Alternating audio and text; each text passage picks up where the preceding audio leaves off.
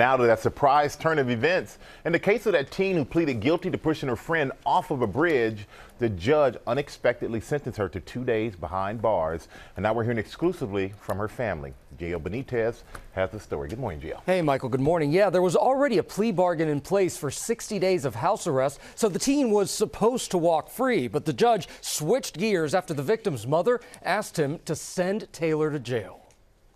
This morning, the girl who pushed her friend more than 50 feet off this bridge is now behind bars. I think uh, you need to do some jail time. Could have easily killed her. In a surprising turn of events, 19 year old Tay'Lor Smith, who pleaded guilty and was expected to avoid jail time, was sentenced to 48 hours behind bars and an additional 38 day work crew. Her former friend Jordan Holgerson looking on from the courtroom stone faced as Tay'Lor is taken out in cuffs. Jordan suffering at least four broken ribs and a punctured lung. She spoke out from her hospital room back in August. I was like, no, like, don't count down. Like, I won't go if you count down. I'm not ready. And then she pushed me. Tay'Lor appearing on GMA just months ago as she awaited her fate.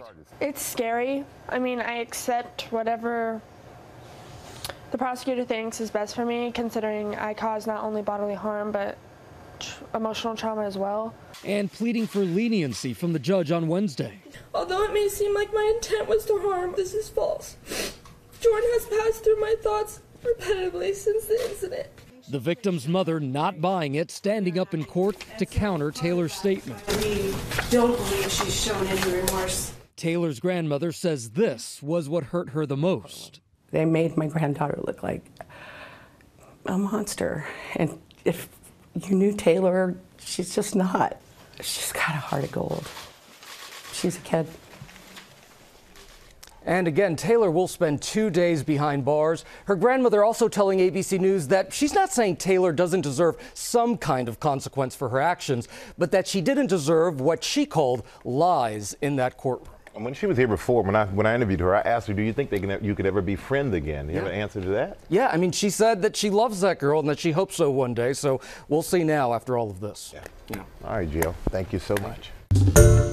Hi, everyone. George Stephanopoulos here. Thanks for checking out the ABC News YouTube channel. If you'd like to get more videos, show highlights, and watch live event coverage, click on the right over here to subscribe to our channel. And don't forget to download the ABC News app for breaking news alerts. Thanks for watching.